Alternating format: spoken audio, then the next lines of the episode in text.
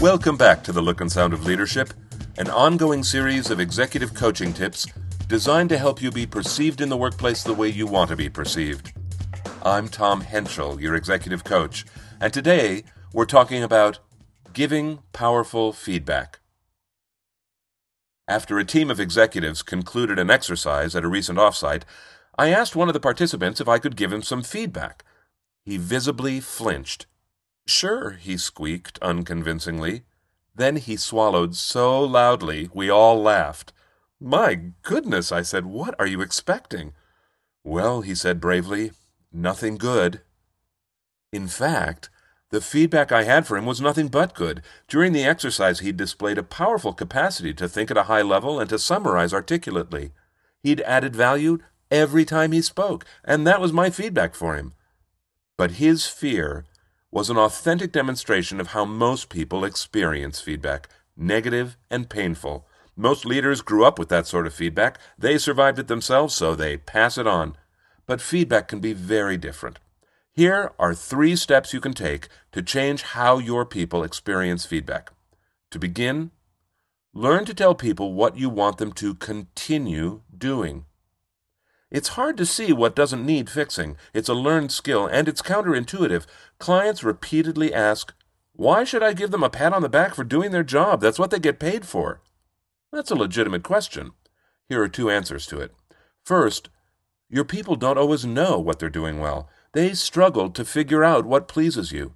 If you don't tell them what you want them to continue doing, they might stop doing it.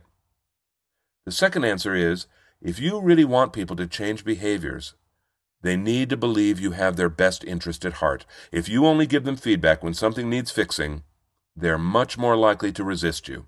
One theory of management says that in order for your people to accept developmental feedback non defensively, you have to deliver seven pieces of positive feedback for every one piece of corrective feedback.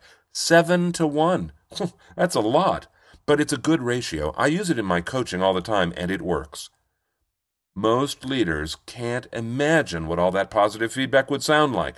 They fear they'll have to start saying things like this Oh, gee, I like the way you pulled into the parking lot this morning. Or, hey, that's a nice cup that that coffee's in.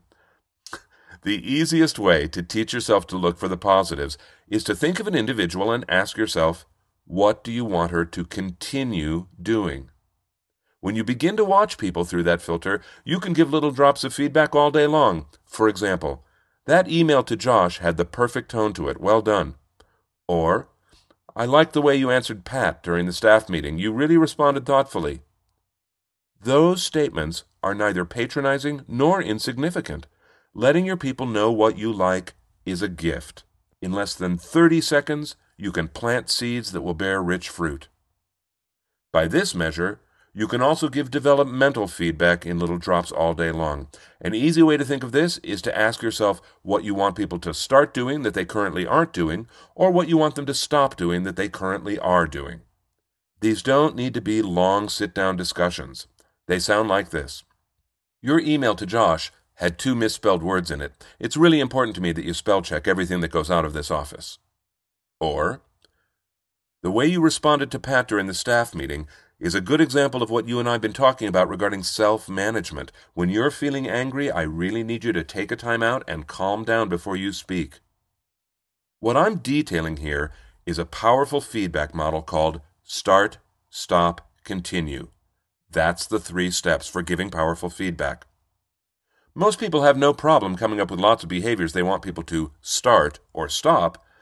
Most likely, one behavior you may need to start is to observe what you want people to continue doing. One caution don't use positive feedback to balance corrective feedback. Listen to this. Your tone in that email was great, but there were two misspelled words, and I want everything spell checked before it goes out of this office. I call that a kiss slap. The kiss is before the word but, the slap comes after. And after the slap, people just don't remember the kiss. Don't do it. If you're like most leaders, another behavior you may need to start is the delivery of short bursts of feedback, positive and corrective, regularly throughout your day. You don't need to deliver all three components of Start, Stop, Continue at one time. Think of this as a continuous set of behaviors with no end. Do some of each all the time with the 7 to 1 rule in mind. When people come to expect frequent little drops of feedback from you as a part of their day to day interactions, you will have mastered one important part of the look and sound of leadership. That's today's edition of the Look and Sound of Leadership. A complete archive of our executive coaching tips can be found on the Essential Communications website, essentialcomm.com. That's essentialcomm with two M's.com. Click on the Tips and Tools button. Thanks for listening.